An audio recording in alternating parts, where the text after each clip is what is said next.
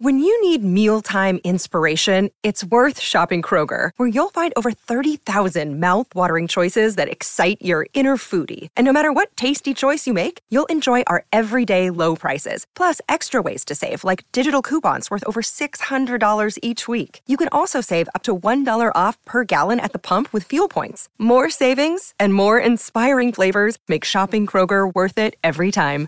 Kroger, fresh for everyone. Fuel restrictions apply. Nella prima metà degli anni 10, in America, succede qualcosa di strano. Le piccole case di produzione indipendenti, piuttosto che farsi la guerra, iniziano a fare comunella, crescendo così molto rapidamente fino a creare la base per quello che verrà chiamato Studio System, il modello di gestione produttiva che avrebbe dominato per decenni il cinema americano. E tutto questo parte da una persona che noi abbiamo già conosciuto, Carl Lemley, il fondatore di quella che oggi porta il nome di Universal. Questa è la storia del cinema. Sono Matteo Vitelli, un regista e uno sceneggiatore che proprio quando ce la stava per fare ha deciso di cambiare la propria rotta perché oggi la mia missione è prendere quel bagaglio culturale che l'università mi ha donato e restituirlo a voi, studenti e studentesse di cinema.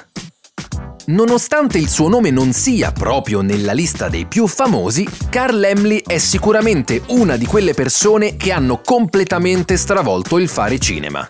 Nel 1912, infatti, una combriccola di cinque persone, fra cui Carl, contribuisce alla formazione della Universal Film Manufacturing Company, la prima alleanza di produttori cinematografici indipendenti. Ma quei cinque ragazzi, dopo soli due anni dalla fondazione, riescono anche a costruire uno studio a nord di Hollywood, la Universal City, gettando le basi di una struttura tutt'oggi esistente, che adotta per la prima volta un modulo di concentrazione verticale unendo in un'unica società produzione e distribuzione. Praticamente è la rivoluzione industriale cinematografica. Il sistema degli studios hollywoodiani è stato spesso paragonato al modello strutturato delle fabbriche, in quanto pensato per sfornare film in serie, uno dopo l'altro, come in una catena di montaggio. E proprio come in una fabbrica, iniziano a essere stabiliti ufficialmente i primi ruoli all'interno della macchina cinema. Prima di tutti il regista, responsabile delle riprese del film, e poi il producer, a cui spetta la responsabilità dell'intera produzione. Sembra una cosa banale, ma da quel momento in poi il cinema si trasforma a tutti gli effetti in un mestiere. Vediamo un po' come funziona questa catena di montaggio. La lavorazione di un film inizia sempre dalla scrittura. L'idea di un film nasce spesso da una squadra di scrittori, che ha il compito di occuparsi della creazione dell'intreccio, dei dialoghi e delle didascalie. La versione della sceneggiatura approvata e utilizzata durante le riprese, chiamata in gergo continuity, divide l'azione in inquadrature numerate.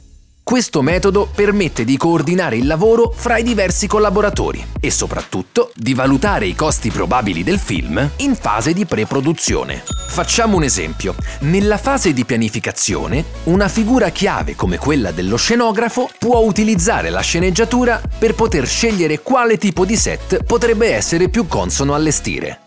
E questa maniacale attenzione al dettaglio in nome dell'efficienza produttiva si riversa anche nella post-produzione.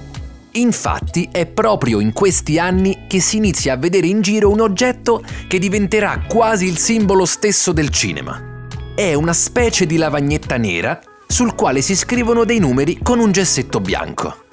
Sicuramente lo avete già capito. Siamo di fronte all'invenzione di un oggetto rivoluzionario, il chuck. E a cosa serve quella numerazione gessettata sul chuck all'inizio di ogni ripresa? È molto semplice. Quel numero corrisponde al numero della scena scritta sulla sceneggiatura. E questo non serve a nient'altro che a montare il film.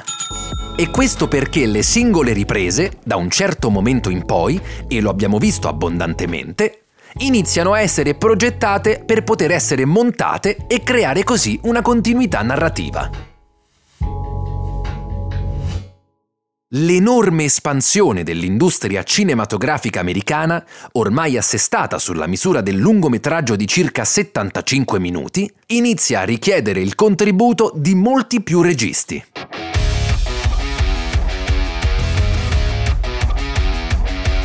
Così a quella già attiva dai primissimi anni della storia del cinema si aggiunge anche una nuova generazione di artisti ma è su uno in particolare che ci soffermiamo in questo episodio.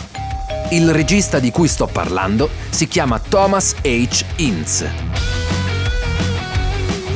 Nato da una famiglia di attori, il giovane, anzi giovanissimo Thomas fa la sua prima apparizione teatrale a soli 6 anni e a 15 già si ritrova a recitare sul palco di Broadway.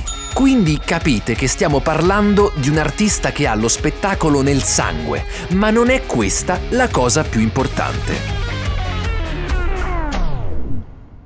Come ho detto più volte, la storia del cinema è fatta da piccole e grandi coincidenze. Il talento di un artista di certo è importantissimo, ma della stessa importanza, se non maggiore forse, è la capacità di essere nel posto giusto al momento giusto.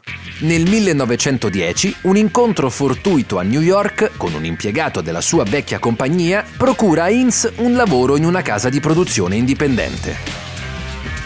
Lo stesso anno gli viene data l'opportunità di rimpiazzare un regista e dirigere il suo cortometraggio ed è in quell'occasione che Thomas riesce a impressionare il proprietario di quella stessa casa di produzione, che qualche anno dopo diventerà la Universal.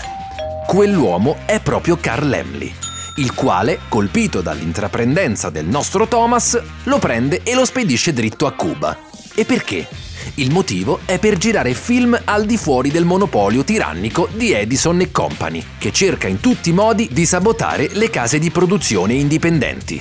Anche se nella sua carriera Inz si ritrova ad affrontare i più svariati generi cinematografici, il tipo di cinema che lo attrae di più è quello d'azione.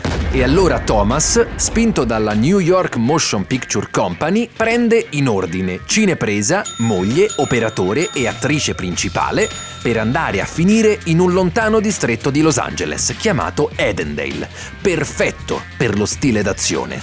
È in questo esatto periodo che Inz semplicemente rivoluziona il processo di realizzazione di un film.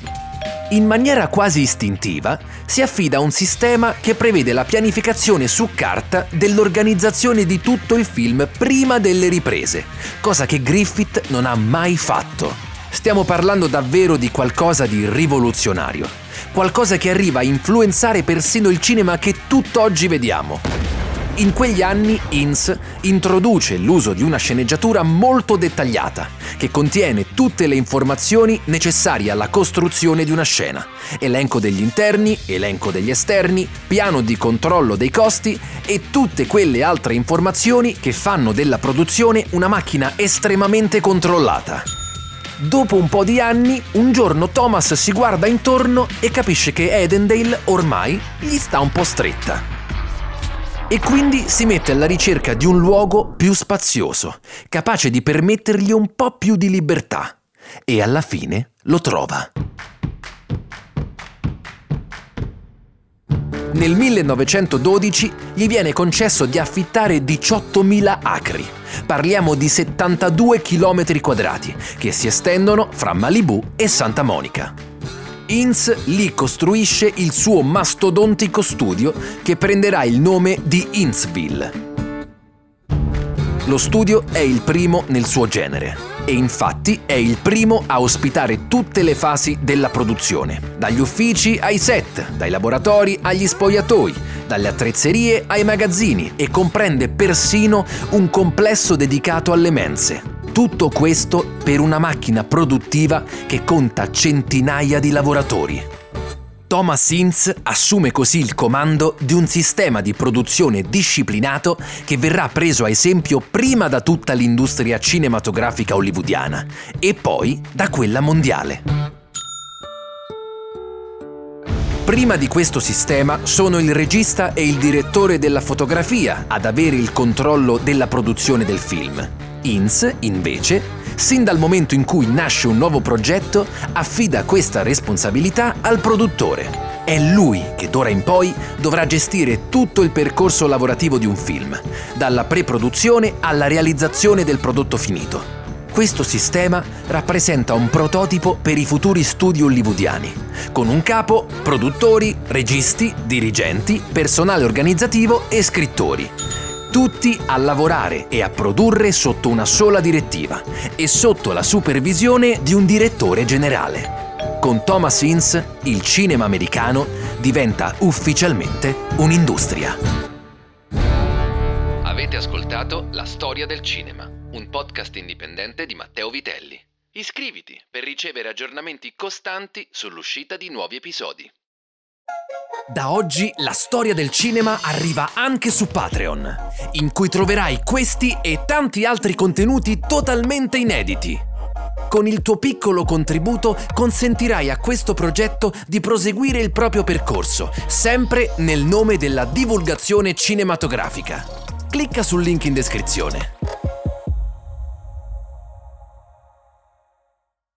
Vacanze in Sicilia o in Sardegna. Con i traghetti GNV porti tutto quello che vuoi, ti rilassi fino a destinazione e se prenoti entro il 14 maggio, posto ponti a partire da 33 euro. Non c'è modo migliore per andare in vacanza. Scopri i dettagli su gnv.it. Offerta valida sulle linee Napoli-Palermo e Genova-Olbia, 10.000 posti disponibili.